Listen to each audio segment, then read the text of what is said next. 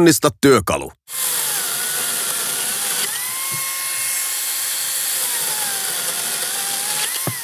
Oikea vastaus jakson lopussa. Paneelikeskustelu podcast. Raksapuhetta ammattilaiselta toiselle.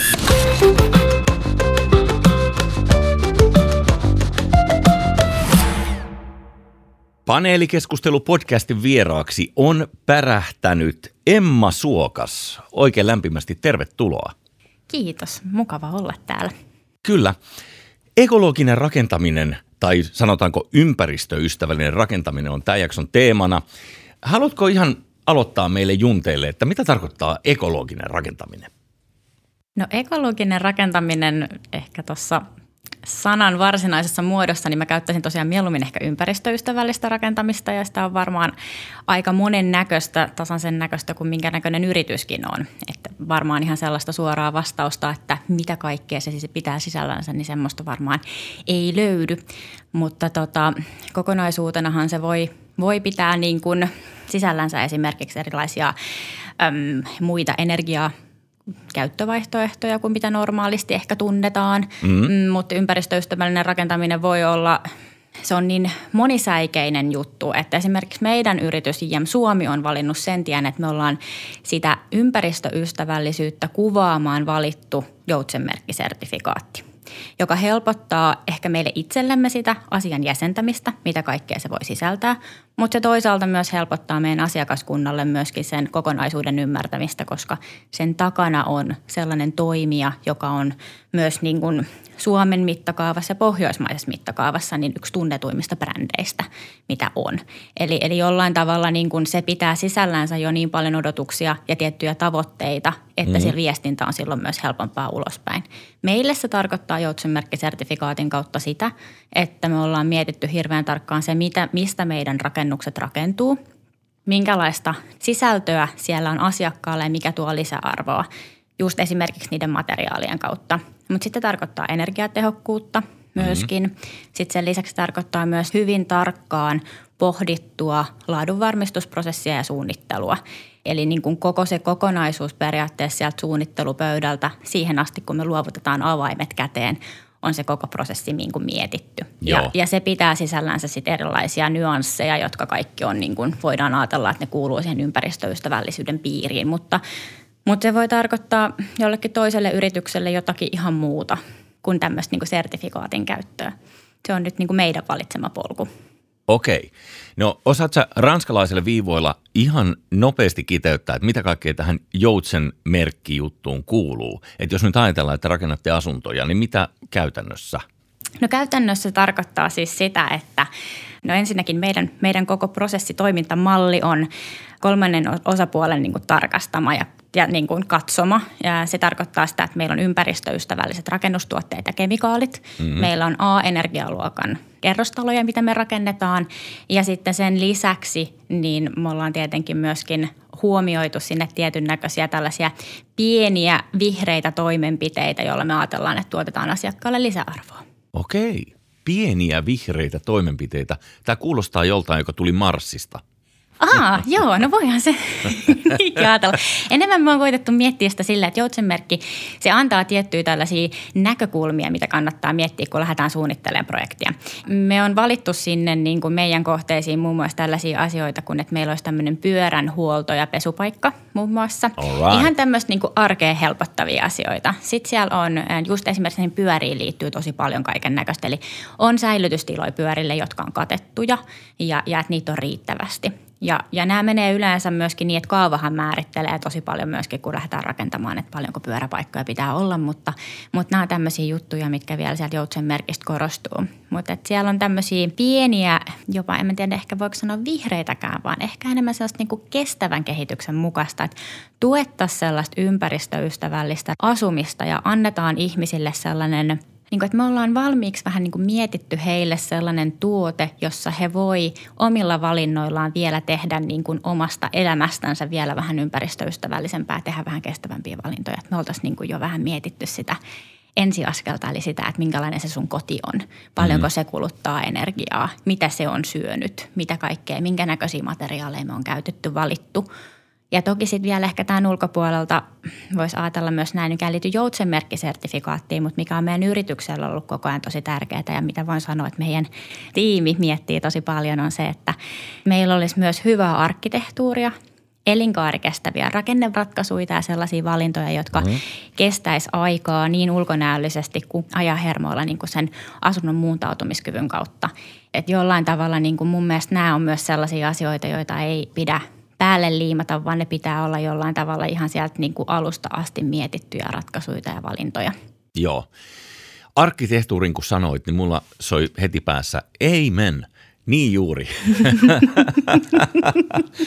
Mikä sun mielipide on niin kuin ylipäänsä suomalaiseen suunnittelun tasoon? Tai tavallaan, mua ehkä pikkasen suomalaisessa rakentamisessa häiritsee sellainen, että se on jonkun verran kuitenkin mielikuvituksetonta. Kyllä, se varmaan nostat sitä asiaa esille, joka paljon on ollut mediassa, josta on paljon keskusteltu. Just mm. siitä, että, että tehdäänkö liian harmaata, tasaharmaata, käytetäänkö vähän niin kuin tylsiä materiaalivaihtoehtoja ja muuta vastaavaa, mutta tota, jollain tavalla mihin nyt ainakin meidän, meidän porukka paljon kiinnittää huomiota on siis se, että jos mietitään aikaa kestävää arkkitehtuuria, niin kyllähän siihen hyvin paljolti nivoutuu esimerkiksi värimaailma – että se jollain tavalla on sellaista ihmistä puhuttelevaa luonnonläheistä ja jotenkin ehkä voisi sanoa orgaanistakin. Joo. Koska jos on tosi paljon jollain lailla siihen aikaan sidottuja, vaikka mitä nyt me nähdään esimerkiksi eri alueilla semmoista niin kuin, joka on toisaalta tosi hienoa oman aikansa tuotetta, mutta joka toisaalta myöskään ei ole kestänyt ehkä niin kuin kaikilta osin niin hyvin aikaa, niin, niin sitten kun me katsotaan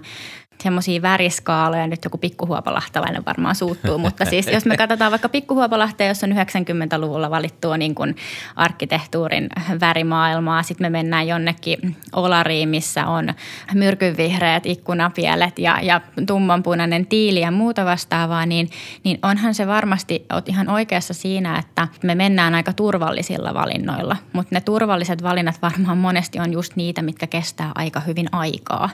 Onhan se vaan vaan fakta, että maa on varsinkin pääkaupunkiseudulla ihan superkallista. Mm. Jos me lähdetään tekemään jotain ihan supervau-arkkitehtuuria, niin monesti meillä tulee sitten se haaste siinä rakentamiskustannuksessa esille, että me ei välttämättä ole saatu tuotettua esimerkiksi, kun mä mietin nyt niin kuin – asuntotuotetta, jonka kanssa mä oon työskennellyt niin kuin koko mun työikäni. Kyllä. Niin, niin se on ehkä sellainen asia, mikä jos se näkyy siinä asunnon hinnassa liikaa, niin sitten se pitää olla niin paraatipaikalla, että se menee kaupaksi. Että jos se on liian kallis ja sitten se on jotain tosi erikoista arkkitehtuuria, niin mm. niin sitten on aina se pelko, että tuotettiinko me sitten loppupeleissä mitään lisäarvoa sille asiakkaalle, jos ei se niin kuin iske siihen kuluttajaan – Joo. Et, et niin kuin se on aina niin kuin pelko. Mutta toki monesti sit, jos puhutaan semmoisesta jotenkin niin kuin mielenkiintoisesta arkkitehtuurista, silti mä oon sitä mieltä, että uskallan väittää, että pääkaupunkiseudulla on tosi hyviä esimerkkejä ihan loistavasta asuntoarkkitehtuurista ja mielenkiintoisia kohteita ja kivoja alueita, niin monesti se luo myös asiakkaille sellaisen ja asukkaille semmoiset, että ne on ylpeitä siitä alueesta – että vaikka se olisi täysin uusi alue, mutta jos se on monikerroksillinen ja siellä on mietitty tiettyjä asioita, siellä on kaavoitus onnistunut ja sitten toisaalta myöskin sen niiden, niiden rakennusten se ilme ja se jotenkin se henki semmoista, niin, niin monesti se myös luo sellaisen ylpeyden siitä omasta asuinpiiristä ja asuinalueesta, että Joo, ehkä vähän johdotteleva kysymys, mutta toki myös sellainen asia, joka on varmaan jakaa vähän mielipiteitäkin, mutta silti uskallan väittää, että, että löytyy myös ihan hienoa ja hyvää arkkitehtuuria nykypäivänä. Tuossa saat kyllä ihan oikeassa, että sen huomaa hienosti esimerkiksi veneistä, jotka mm. on mulle lähellä sydäntä, niin mitä persoonallisemman värinen se vene on, jos siinä on jotain omituista, sanotaan, että se on vaikka siinä on jotkut erikoiset vauhtiraidat kyljessä ja se on punaisen värinen. Mm. Niin se täsmälleen sama vene samoilla tiedoilla on tosi vaikea saada kaupaksi. Ihan vaan sen takia, että suomalaiset haluaa ostaa valkoisen tai sinisen veneen. Kyllä. Tai valko-sinisen veneen tai harmaan tai mustan tai valkoisen auton, mutta jos on jotain vähän muuta, niin sitten se on aina vähän semmoinen, niin kuin, onko se nyt käytännöllinen? mutta piti sanoa arkkitehtuurista ja sellainen juttu, että kun niiden asioiden ei tarvitsisi olla kauhean isoja asioita, mitä siellä arkkitehtuurissa voi huomioida, että siitä saadaan viihtysää, että siitä saadaan näyttävää. Että mm. se on niin kuin semmoinen mun mielestä, että ainakin itse koen, että että on ollut tosi oikeutettu siinä, että meillä on ollut ihan mahtavia arkkitehtejä, kenen kanssa mä oon saanut tehdä yhteistyötä, jotka on niin kuin ymmärtänyt sen, mitä me haetaan, tuonut siihen sen oman touchin ja, ja sitten niin kuin sitä kautta yhteistyössä on saatu aikaiseksi niin kuin mun mielestä todella niin kuin kivoja ja miellyttäviä asuinympäristöjä. No nyt kun puhutaan tästä ympäristöystävällisyydestä, niin kerros mulle, että miten paljon uusia materiaaleja, tällaisia juttuja on tullut rakentamisen alalle? No tosi paljon. Siis itsehän olen joskus aikanani aloittanut lukion jälkeen kuoraudessa. Olen ollut silloin kuoraudessa okay. töissä kassatyttönä ja, ja tota, silloin se artikkelimäärä, mitä kuoraudessa oli, oli aika huimaava jo siinä kohtaa ja aika paljon tuli katsottua, että mitä esimerkiksi siellä, siellä on niin kuin kuluttaja-asiakkaille myynnissä ja myöskin niin kuin yrityksille, ketkä sieltä käy ostamassa tuotteita. Mutta tota, varsinkin tuommoinen niin ympäristöystävällinen tuoteskene kaikkinensa on ehkä just se, että se lähtee sieltä kuluttajista. On lähetty tarjoamaan esimerkiksi niin kuin, vaikka nyt joutsenmerkki – on hyvä esimerkki siitä, että sieltä löytyy joutsenmerkki ympäristösertifioituja maaleja esimerkiksi. Nyt kun ollaan pikkuhiljaa tultu ehkä vähän siihen, että tämä rupeaa olemaan Suomessakin jo jonkunnäköinen juttu, että ihmiset kiinnittää huomiota. Että sanotaan näin, että jos sä oot mennyt ostaa vaikka vessapaperin, niin aika nopeasti sä otat sieltä sen ympäristömerkityn, joutsenmerkityn vessapaperirullan tai paketin itsellesi tai joku allergia- ja astmaliitto tai joku muu vastaava. Valitset sen sertifikaatin kautta se vähän niin kuin ehkä johdattelee sua siihen ostotoimenpiteeseen. Mm. Mutta sitten taas niin kun sama homma ehkä on ollut rakennustuotteissa, kemikaaleissa jo pidemmän aikaa, että on ruvettu niin kyseenalaistamaan sitä, mitä ne on syönyt ja mitä ne, mistä ne niin koostuu. Ja, ja se on ehkä ollut sellainen, että nyt kun sitä kysyntää rupeaa olemaan, niin tarjontaakin alkaa oikeasti olemaan.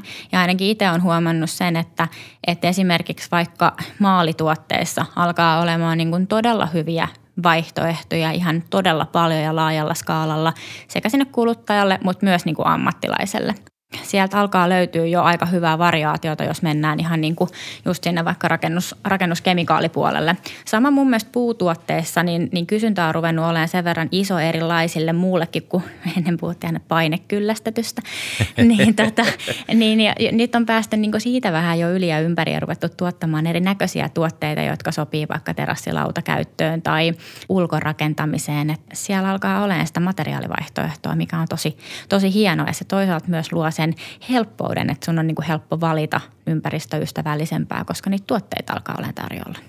Painekyllästetty lauta, siitä on tehty suomalaiset laiturit ja terassit ja erilaiset patiot. Se on kyllä totta. Jep. Mutta katoavaa kansanperinnettä, näin sä väität ainakin tässä – No kyllähän se on niin rajattu nykyään se käyttö, että sehän on niin kuin ihan siis ympäristöjäte, että sitähän ei lähtökohtaisesti saa työmaalla käyttää. Sekin alkaa olla vähän niin kuin tämmöinen luvanvarainen, mutta esimerkiksi joutsenmerkki on semmoinen, joka rajoittaa kyllästettyjen puutuotteiden käyttöä. On silti paikkoja, johon ei oikein ole välttämättä löytynyt vielä semmoista korvaavaa tuotetta, jos puhutaan semmoisesta rakenteesta, että puu on maata vasten tai maan sisällä osittain. Mm. Niissä ehkä vähän tullaan siihen, että sen korvaavan tuotteen löytäminen voi olla vähän niin kuin haasteellista, mutta niissä on menty ihan hirveästi eteenpäin. Että ei ainakaan tarvitse sitä koko terassia siitä painekyllästetystä vääntää. Tai eikä kannatakaan. Sä tuossa ennakkohaastattelussa kerroit, että alalla käytännöt on aika tiukassa. Mm. Mitä sä tarkoitat sillä? No alalla käytännöt on aika tiukas, niin kuin esimerkiksi puhutaan vaikka ihan rakennustyömaasta. Meillä on tietty, tietty tapoja toimii, miten me yleensäkin toimitaan. Ja yksi hyvä esimerkki ehkä on tästä materiaalin, eh, materiaalien seuranta, kemikaalihallinta on aika tyypillistä, että sinne työmaalle, jos tulee joku toimija, ja vaikka hänet olisi perehdytetty ja hän olisi tietoinen, esimerkiksi että me tehdään tämmöistä joutsenmerkkikohdetta ja tänne ei ihan mitä tahansa saa tuoda, mm-hmm. niin silti jostain syystä on niin helppo tuoda siellä jossain niin kuin auton takakontissa sille, että no mulla on täällä tämä tuubi tämmöistä liimaa, niin mä nyt tuotan tämän mukaan, että tämä kelpaa siihen hommaan, mitä mä oon tekemässä. Se putosi samalla, kun mä avasin takaluukun. No esimerkiksi, niin Joo. siellä tietyllä tavalla niin kuin nyt me vähän ollaan jouduttu haastamaan aika paljonkin meidän, meidän yhteistyökumppaneita just siihen, että, että kun tullaan työmaalle, niin myös on käyty hyvin läpi se, että mitä me on sovittu, että minkälaisia tuotteita me käytetään. Ja että jos niitä lähdetään korvaamaan, niin se ei tapahdu silleen siinä työmaan pihalla perehdytyksen aikana, vaan se oikeasti on sitten lähtökohtaisesti vähän pidempi prosessi, kun niitä lähdetään vaihtamaan. Se on ehkä semmoinen niin kuin iso asia, joka on aika iskostunut tonne, miten yleensä toimitaan. Varmaan vähän sama liittyy niin kuin pitkään liittyy työturvallisuusjuttuihin ja esimerkiksi suojalasien käyttöön. Ja on niin kuin sellaisia iskostuneita työtapoja, joille niin kuin periaatteessa niin kuin saa välttämättä mitään hyvää aikaiseksi sinänsä, mutta et kun niin on tehty aina, niin tehdään niin kuin nyttenkin. Sama, sama liittyy varmaan niiden rakennusmateriaalien käyttöön aika paljonkin. Et jonkun verran on tullut vastaan niin kuin Joutsenmerkin parissa sellaisia tuoteryhmiä, joiden korvattavuus on vähän haastavaa. Et on käytetty iät ja ajat jotain kaksikomponenttituotetta johonkin tiivistystarkoitukseen ja sitten yhtäkkiä meidän pitäisi löytääkin sille joku muu. Niin se voi ollakin, että markkina ei ole valmis siihen vielä. Et kun aina on käytetty tätä tätä, niin miksei se nyt kelpaa tässä kohtaa. Ja jos se sisältää jotain semmoista, mitä joutsenmerkki esimerkiksi kriteeristössä todetaan, että hei, että tätä ei saa täällä olla, niin, niin kyllähän sen selvittäminen ja korvaaminen voi olla aika haastavaa. Että et jollain tavalla ehkä sekin on semmoinen iskostunut tapa, eli, eli kun kysyntää ei ole tietyllä lailla niin kuin tietylle tuoteryhmälle, niin silloin se on vähän niin kuin jämähtänyt toimintatapa ja sitten sille ei löydy korvaavaa tuotetta. Toi kuulostaa siltä, että tuossa on iso bisnesmahdollisuus jollekin. Niin. Mitä sä kerrot näistä, niin mulla vilkkuisi valot päässä, jos mä ymmärtäisin jotain rakennusmateriaaleista, niin mä olisin sillä lailla, että hei nyt, nyt olisi saumaa jollekin uudelle. No joo, mutta niin tilanne on ehkä esimerkiksi, esimerkiksi nyt vaikka tuo joutsenmerkki rakentaminen tai joutsenmerkkikohteet, niin Ruotsissa esimerkiksi alkaa olla se tilanne, että siellä rupeaa joutsenmerkittyjä kerrostaloja ja asuintaloja olemaan ihan merkittävä osa. Se on tosi iso asia siellä ja, ja se on jollain tavalla tullut jo kuluttaja-asiakkaiden tietoisuuteen, että jos jollain alueella tehdään tehdään vaikka useampaa kohdetta kerralla, niin jos jollain ei sitä sertifikaattia ole, niin mm. se on yleensä se, joka vähän niin kuin häviää siinä kuluttajan valinnassa. Siellä on massa paljon isompi. Musta tuntuu, että ruotsalaiset tulee tietyissä asioissa aina vähän niin kuin meidän edellä ja ympäristöasiat Niinpä. on varmaan ehkä yksi, iso, yksi semmoinen kanssa iso, minkä mä oon huomannut, että siellä jollain tavalla se asenne on vähän erilainen se on semmoinen, minkä ehkä niin kuin täällä päässä itse huomaan, että, että vaikka sitä kysyntää me koetaan, että olisi kysyntää, meidän firma mm. vaikka kokesi, että tälle tuotteelle olisi kysyntää, niin Suomen markkina ei välttämättä ole kuitenkaan vielä niin, että nyt tullaan just kuluttaja – se ei ole niin robusti. Ei, ja sitten kun siinä on ehkä se ongelma, että kun, kun jos miettii just kuluttaja-asiakaspintaa, jos se on sieltä, lähte, niin kuin sieltä yleensä lähtee se kysyntä sille ympäristö, ympäristöystävällisemmälle tuotteelle. Ja jos ei siellä tuu sitä kysyntää sille jollekin tietylle, ehkä vähän niin kuin enemmän ammattilaiskäyttöön soveltuvalle jutulle, niin sitten se voi olla, että siinä kestää ihan hirveän kauan ennen kuin meillä on sellaista. Joo. Niin kuin, että, että se on ehkä siinä se ongelma, että kun se tulee kuitenkin jollain lailla siellä, ja kun me ollaan aina rakennettu tietyllä tavalla, tavalla, niin kyllä se, kyllä se rakennusteollisuus pyörii vaan niin kuin niillä tietyillä tuotteilla, että ne on aina pyörinyt. Tässä tullaan ehkä vähän just tähän samaan ajatteluun. Mulla oli uutinen, että Ruotsissa on siis joutsen merkki käytössä, niin kuin Suomessakin. Tämä oli mulle ihan uusi asia. Me palataan tähän kohta, otetaan nyt pieni breikki tähän väliin.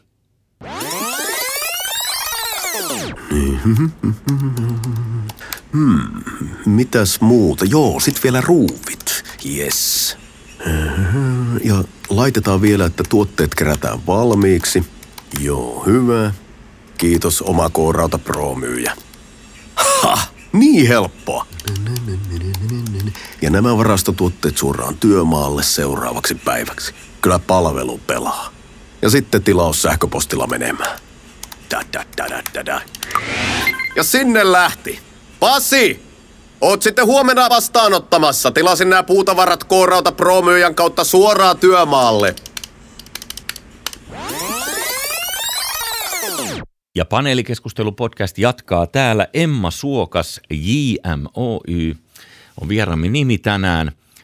Sä sanoit tuossa, että Ruotsissa on käytössä laajalti myös tämä joutsenmerkki. Mä oon kuvitellut koko ajan, että se on niinku ihan suomalainen juttu.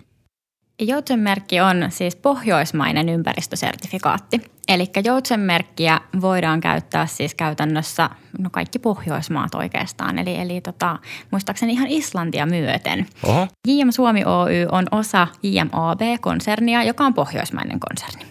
Ja, ja tämä tarkoittaa käytännössä sitä, että meidän isoin, meidän firmamme on isoin Ruotsin puolella. Ja sitten meillä on toimintaa Ruotsissa, Ruotsin lisäksi Norjassa ja Suomessa. Ja, ja koska tota, jos miettii tämmöistä isoa konsernia, niin näistä asioista viestiminen jo ihan niin kuin konsernin sisällä on kohtuullisen haastavaa, jonka takia tämä joutsenmerkkisertifikaatti helpottaa meillä näiden ympäristöasioiden sekä kestävän kehityksen asioiden keskustelua ihan huomattavasti meidän konsernin sisällä, koska me käytetään kaikki samaa sertifikaattia. Ja se on itse asiassa oikeasti niin kuin, se on tosi tosi iso juttu ihan, ihan jo siltä, siitä näkökulmasta. Ja se on myös niin kuin Ruotsissa ja Norjassa, ne taitaa olla niin kuin yksi tunnetuimmista tämmöisistä niin kuin kuluttajabrändeistä, kun on tehty noita bränditutkimuksia, niin on tosi, tosi korkealla toi Joutsen merkki. No mehän kaikki tiedetään, että eihän ruotsalaiset nyt niin paljon meitä edellä ole, mutta jos ajatellaan, että ne ois, niin kerro joku esimerkki, mikä siellä Ruotsissa on sellaista, mikä on – mikä on vienyt tällä rakennusalalla ympäristöystävällisyyttä eteenpäin? Musta tuntuu, että se on ehkä enemmän siitä sellaisesta niin kuluttajamentaliteettista, koska sitä on tehty siis niin kuin tämmöistä ympäristöystävällistä no rakentamista, mutta myöskin niin kuin sellaista ehkä siihen elintapaan ja siihen, niin kuin siis siihen sellaiseen niin kuin johonkin ruotsalaiseen niin kuin niin kuin johonkin sinne sellaiseen mentaliteettiin, niin, niin sinne istuu jollain tavalla, niin kuin, ne on ehkä jo aikaisemmin istunut tämmöiset kysymykset niin kuin ympäristöystävällisestä niin kuin rakentamisesta, energiatehokkuudesta ja tämän tyyppisistä asioista.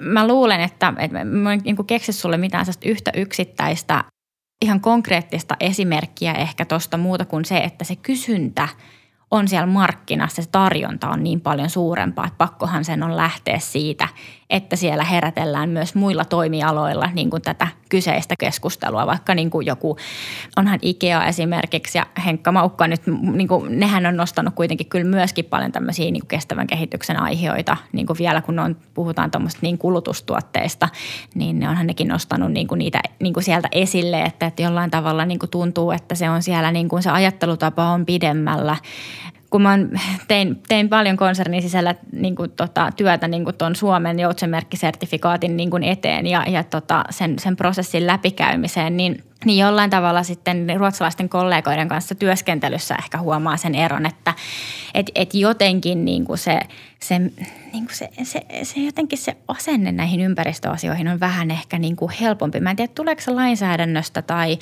tuleeko se jostain semmoisesta niin kuin myöskin siellä vähän niin kuin, niin kuin onhan se Suomessakin niin kuin säädösten ja lain kautta tietyllä tavalla pusketaan tiettyjä asioita eteenpäin. Että onko se siellä sitten vaan yksinkertaisesti niin paljon pidemmälle vietyä? Koska, koska esimerkiksi sieltä löytyy tämmöisiä tuotepankkeja, mistä voi kuka tahansa käydä katsomassa esimerkiksi niin kuin tämmöisiä niin kuin ympäristösertifioituja tuotteita. Ei, ei Suomessa oikein ole sellaista. Just niin. Mm, että ehkä siellä vaan on se, että se kysyntä on jostain syystä siinä markkinassa, että jotenkin niin kuin siinä, siinä, siellä on jotenkin herätty enemmän siihen. Toi on tosi vaikea kysymys. Ei mitään. Sitten kuule tähän väliin, Emma. Mulla olisi sulle viisi nopeita kysymystä. Idea on se, että vastaa mahdollisimman lyhyesti, ehkä yhdellä sanalla, ehkä parilla. Joo. Hyödyllisin työkalu. Rullamitta. Yleensä kuulokkeistani kuuluu. Suomi-poppia. Paras tapa aloittaa työpäivä. Kahvi. Tulevaisuudessa urallani haluan. Toimia esimiehenä. Wow. Parasta työn vastapainoa. Perhe. Mielenkiintoinen oli toimia esimiehenä. Mitä se tarkoittaa? No se tarkoittaa ehkä sitä, että tässä on nyt tämän useampi vuosi tullut tietenkin projektien parissa työskenneltyä ja, ja tota, mm, sitä vetää aika iso suunnittelutiimiä, mutta ne on kaikki kaikki tietenkin sit niinku ulkopuolisia toimijoita ja jollain tavalla itselleni on aina ollut niinku hirveän mielekästä työskennellä ihmisten parissa. Jollain tavalla ihan semmoinen niinku perus, perusinsinöörimäinen asiantuntijatehtävä ei ehkä niinku omalla tavallaan niinku ehkä istu ihan siihen omaan, omaan niinku henkiseen maailmaan tietyllä tavalla, että mm-hmm. et se, se olisi niinku semmoinen ihan mielenkiintoista päästä haastaa itseensä niinku siihen, että toimisi tiimivetäjänä tai tiimiesimiehenä, niin se voisi olla sellainen, missä pääsisi haastamaan oikeastaan itseensä oppii vähän uutta itsestänsä, mutta mun mielestä on myös semmoinen osa-alue, joka ei ole koskaan niin kuin valmis. Mm. Että, tota, että se olisi ehkä semmoinen niin kuin itse, itse ehkä jossain kohtaa tässä työuralla semmoinen asia, joka kiinnostaisi, mutta tota, tälläkin hetkellä niin toki tykkään, tykkään työstäni, mitä nyt teen, että, että tota, on, on, on mielenkiintoista ja haastavaa hommaa tällä hetkellä toimia tota, projektipäällikkönä erilaisissa asuinrakennushankkeissa ja se on kyllä ollut tosi antoisaa ja kivaa, että, että, tota, että tykkään, tykkään tästä ja tätä on nyt vasta tehty oikeastaan niin kuin ihan tällä fokuksella niin vasta tammikuusta äitiysloman jälkeen, niin tämä on ollut kyllä myös kivaa. Mutta onko tämä samalla sellainen sisäpoliittinen viesti teidän yritysjohtoon? Ei ole.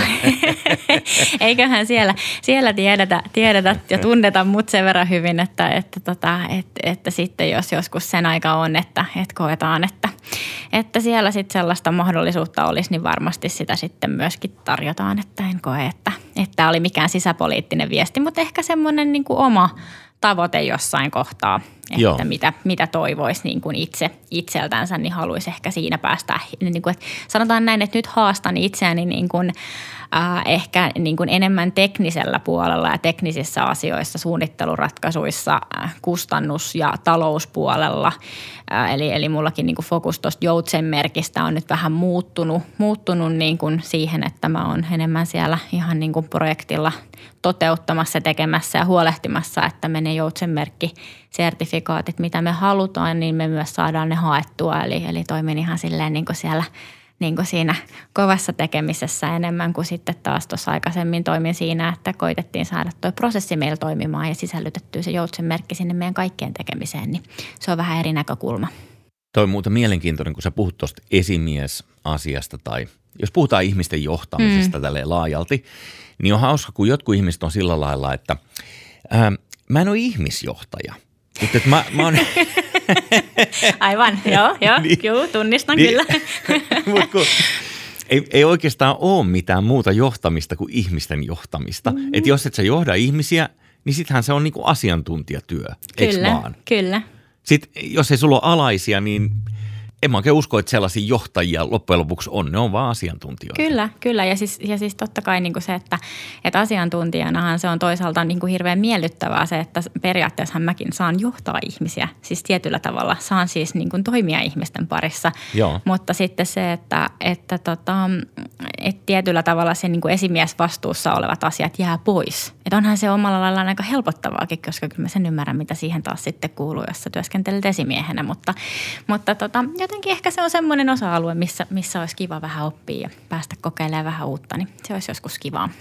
Kyllä. Mm. Ja sitten tuli tuossa mieleen esimieshommista, niin Juha Tynkkynen, joka oli aikanaan Radio Cityssä, yksi Suomen ensimmäisiä paikallisradioita, joka toimi mm. Lepakossa silloin Helsingissä, kun se oli vielä olemassa, niin Tynkkynen sanoi, että hän kun oli pomona, niin hän ymmärsi aina välillä lähteä pois sieltä työpaikalta, että ne sai rauhassa haukkua häntä selän takana. Koska se lisäsi jotenkin yhteishenkeä työntekijöiden keskuudessa, että he sai haukkua pomoa keskenään. Joo, se on varmaan kyllä ihan hyvin sanottu. Siinä on terve itsetunto, sanotaan näin pomolla. On, on, on, on. Ja kyllähän se pitää vaan niin kuin ymmärtää, ymmärtää ottaa se kritiikki vastaan ihan samalla lailla kuin tuosta tuota suunnittelutiimiä tiimiä vetää ja siinä on eri, eri alojen asiantuntijoita, niin, niin kyllähän siinäkin omalla tavallaan niin kuin pitää pystyä ottamaan se palaute vastaan ja toimia sillä tavalla, että se homma luotsaantuu eteenpäin, ettei se hyvä yhteistyö vaatii kuitenkin sitä, että kuuntelee, vaikkei se olisi niin kuin sitä, että sä toimit jonkun esimiehen. Mutta nyt oli ehkä tämmöinen, kun nopeat kysymykset kysyit, niin toi nyt tuli ehkä ensimmäisenä mieleen. Se että, on hyvä, joo. Että, tota. Se oli hyvä vastaus. Ennen kuin mennään erääseen kuulijan lähettämään tarinaan, Emma, niin mistä sulle on syntynyt tämä tällainen ympäristöystävällinen ajattelu, mitä tulee rakentamiseen? Onko siinä joku, oletko kasvanut sen parissa tai miten se on syttynyt? Mua on, mua on aina kiinnostanut siis vähän ehkä haastaa sitä, miten me normaalisti tehdään ja ajatellaan. Ja, ja tota, muistan, mä kävin siis olin etsimässä siis itselleni haalariharjoittelupaikkaa. Eli mä olin yhden vuoden opiskellut rakennusalaa ja tota, täysin noviisina ja, ja tota, menin työhaastatteluun sitten yhteen isoon, isoon tota, firmaan ja siinä sitten haastattelija kysyi multa niin kuin ihan lopuksi, että missä sä näet itse viiden vuoden päästä, mitä sä haluaisit tehdä? Aika peruskysymys. Joo, ja mä sitten vastasin siihen, että musta olisi ihan hirveän mielenkiintoista päästä kehittämään vähän niin kuin tätä työmaiden jätehallintaa ja, ja miettiä sitä, että miten me pystyttäisiin hyötykäyttämään paremmin jätettä ja olisiko siinä jotain sellaisia jatkokehityksen paikkoja, että, että pystyttäisiin kierrättämään enemmän, enemmän. Eli nyt täytyy muistaa, että tämä oli niin kuin – tästä on yli kymmenen vuotta aikaa ja, mm. ja tässä on ehtinyt maailma tulla vähän erilaiseksi sen jälkeen. Määräykset on muuttunut ja tämä kaveri, joka mua haastattelu, niin se rupesi sitten nauraräkäisesti päälle ja totesi, että et tyttö, tyttö, kuule, ei tämä kato tämä ala muutu mihinkään, että ei sun kannata tuollaisia juttuja ruveta miettiä, että sä oot ihan väärässä paikassa. ja tota, mä jotenkin niin kuin lähdin sieltä ulos, mä olin niin kuin ihan jotenkin puulla päähän lyöty ja mietin, että et, et kun olen aika suora sanainen ja aika paljon sit niin kuin myös sanon, että mitä ajattelen, niin siinä, siinä mä menin ihan niin kuin täysin sanattomaksi. Että mä jotenkin niin kuin jäin ihan roikkumaan. Siis, tuli jotenkin semmoinen olo, että mit, mitä mä tähän niin kuin voin vastata. Muistan, mä soitin mun edesmenneelle isälleni ja sanoin, että et, et ikinä usko, millaisessa haastattelussa mä olin. Ja isä, isä silloin sanoi sinne puhelimeen, että et luota vaan itseäsi, että kyllä se sieltä sitten se oma polku löytyy.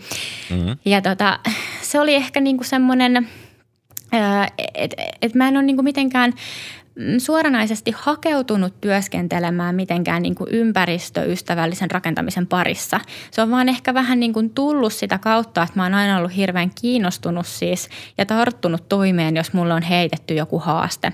Ja mun edellinen työnantaja sitten ikään kuin haasto, haasto vähän niin kuin, että olisi tällainen yhteistyökumppani, joka haluaisi tällaisen joutsenmerkkikohteen. Ja, tota, ja, ja sitten se projekti sattui tuleen sitten mulle ja mä innostuin siitä tosi tosi paljon, että hei, tämähän on tosi mielenkiintoista kiinnosta.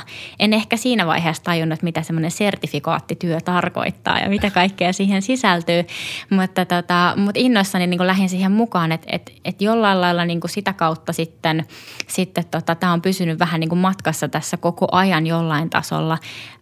Mä itse koen ympäristöasiat kuitenkin sillä tavalla tärkeäksi, että rakentaminen on kuitenkin iso, niin kuin iso ala, jolla on paljon vaikutusmahdollisuuksia paljon mun mielestä enemmän kuin ehkä niin kuin välttämättä sillä yksittäisellä ihmisellä on. Toki voidaan tehdä tietynlaisia valintoja meidän arjessa, mutta jotenkin mulle ainakin niin kuin iskee tämä, että me pystyttäisiin tuottamaan semmoinen paikka, missä asua, joka tukisi vielä enemmän sitä sun omaa niin kuin päivittäistä ympäristö, niin kuin niitä valintoja ja kestävää ajattelua, että – kyllä se jollain tavalla niin kuin on ollut aina mukana, mutta mä en ole tietoisesti mitenkään sitä niin kuin lähtenyt ehkä hakemaan. Mutta kyllähän se niin kuin omassa arjessa niin kuin näkyy tietyissä valinnoissa, että, että en, en ole mikään kauhean kertakulutuskulttuurin niin kuin käyttäjä, että, mm-hmm. että, tota, että kyllähän niin kuin arkisissa valinnoissa koittaa aina niin kuin miettiä aika pitkäänkin ennen kuin tekee isoja hankintoja tai lähtee ostamaan uusia vaatteita tai – mm. lapselle jotakin tavaraa, niin kyllä nyt monesti sitten saatan katsoa ekana torista, että no löytyykö täältä nyt esimerkiksi pyörän istuinta lapselle tai muuta vastaavaa ennen kuin lähden tilaan sitten ihan uutta. Että, Joo. että kyllähän se niinku semmoisina valintoina niinku näkyy omassa arjessa. Eikö se jotenkin hullu ajatella niin, että me jotenkin vimmaisesti pyritään tuolta maankuoresta louhimaan asioita ja – saattaa ne kasaan. Ja sitten monta kertaa me tehdään sellaisia tuotteita, jonka määrä, jonka on niin kuin määrä mennä vanhaksi parissa vuodessa. Mm-hmm. Jos nyt puhutaan siis ihan, mitä meillä on taskussa vaikka elektroniikkaa. Kyllä. Niin se jotenkin tuntuu ihan pähkähullulta, että miksi, mi, miksi me vaan otettaisiin niitä vanhoja vehkeitä ja purettaisiin niitä ja Niinpä. tehtäisiin niistä uusia. Siis tuntuu ihan todella hullulta. Mä muistan, että mun mun tota, lähes, ää, hän oli yli satavuotias, kun hän kuoli mun isäni kummitäti, niin mä muistan joskus lapsen, mä ihmettelin, kun hänellä oli originaali jostain 70-luvun alusta tämmöinen pyykinpesukone – se toimi kuin unelma kuulemma. Ja oli siis varmaan paino niin kuin ihan siis, ihan mä en tiedä monta, se varmaan ollut 100 kiloa. Se oli ihan järkyttävän niin kuin kokoinen laitos, joka paino hirveästi ja hirveän pieni pesurumpu. Ja hän oli vaan aina huolettanut sitä, mutta yritäpä viedä nykyään vitsi joku pyykinpesukone Ei, huoltoon. Niin, todellakin. Ihan niin kuin, mutta joo, toi on niin kuin, toi on kertakulutuskulttuuri. Ja sitten ja sit mun mielestä joku kerran sanoi hyvin jossain rakennusalan, mikä, mikä juttu se oli, niin joku totesi, että ei ole olemassa huoltovapaata pintaa. On olemassa siis toisin sanoen purettava Niin kuin, ja siis näinhän se on, koska jos myydään yleensä jotain huoltovapaata, niin se tarkoittaa, että silloin joku elinkaari, jonka Joo, jälkeen kyllä. se pitää uusia kokonaan. Niin eihän se nyt ole kauhean niin kuin ekologisesti tai ympäristöystävällisesti ajateltua. No mulla oli edellisessä kämpässä nimenomaan tällainen tilanne, että siellä oli siis pyykinpesukone, josta hajosi se hihna, Mm. mikä pyörittää sitä Mm. mm. rumpua. Ja sitten mä selvittelin ja soittelin ja jostain, jostain tuolta Konalan vintiltä löytyi joku firma, missä niitä piti olla, niin ne nauro mulle vaan ne tyypit siellä, että tiedätkö, että tämä on lopetettu ainakin 10-15 vuotta sitten tämä hihnan tilaaminen, että ei ole mitään muuta mahdollisuutta muuta kuin Ostaa uusi kone. niin, osta uusi kone. Mm. Koska periaatteessa, jos sen hihna olisi vaan saanut siihen, niin se olisi ollut ihan niin kuin uusi. Niinpä. Ja toi on muuten siis niin kuin, niin kuin ajatuksena just toi, että, että esimerkiksi kun me valitaan vaikka rakennukseen julkisivumateriaalia, niin olisit pientalorakentaja, olisit niin kuin isompi, niin kuin, niin kuin vaikka että me tehdään kerrostaloja, niin, niin kyllähän niin kuin sitä miettii tosi paljon, että esimerkiksi kun kaava saattaa sanella tiettyjä julkisivumateriaaleja, niin kuin vaikka värejä, mitä pitää käyttää, niin millä materiaaleilla me saadaan tuotettua vaikka niitä värejä sinne. Ja me on tehty niin kuin yrityksessä sellainen linjaus, että lähtökohtaisesti me tehtäisiin mielellään paikallaan muuraamalla niin kuin julkisivuja.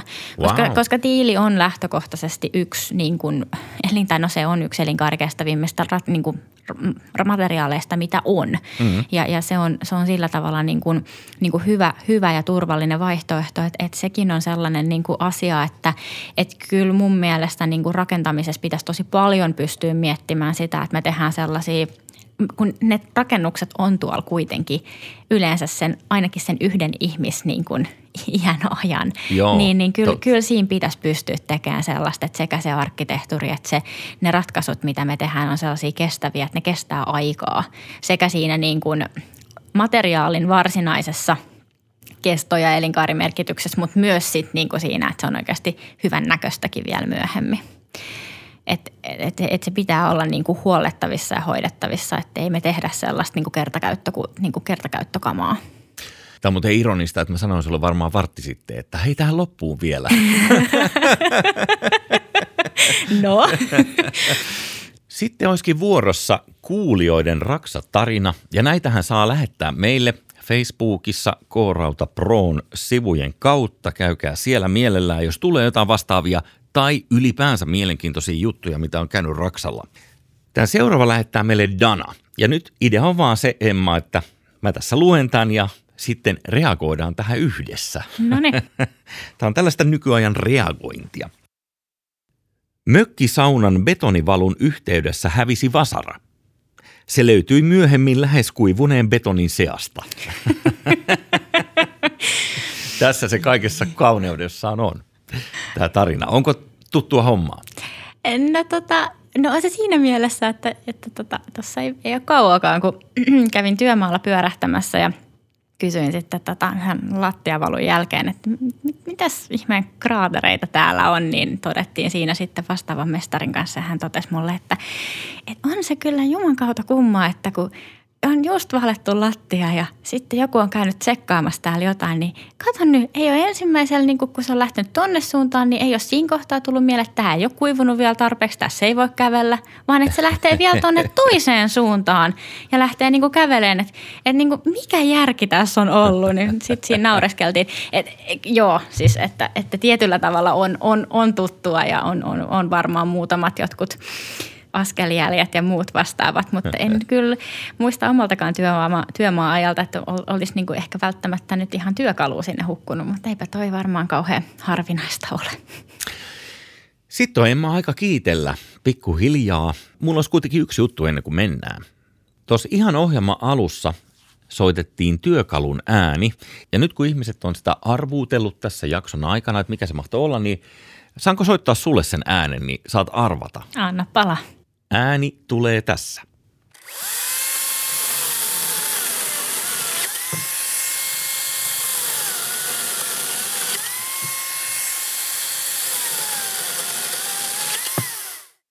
Vähän tällainen hammaslääkäri poratyylinen. No aika paljonkin joo. Itsellä tuli nyt mieleen joku pöytäsirkkeli. Niin. Lukitaanko vastaus? Lukitaan tämä vastaus.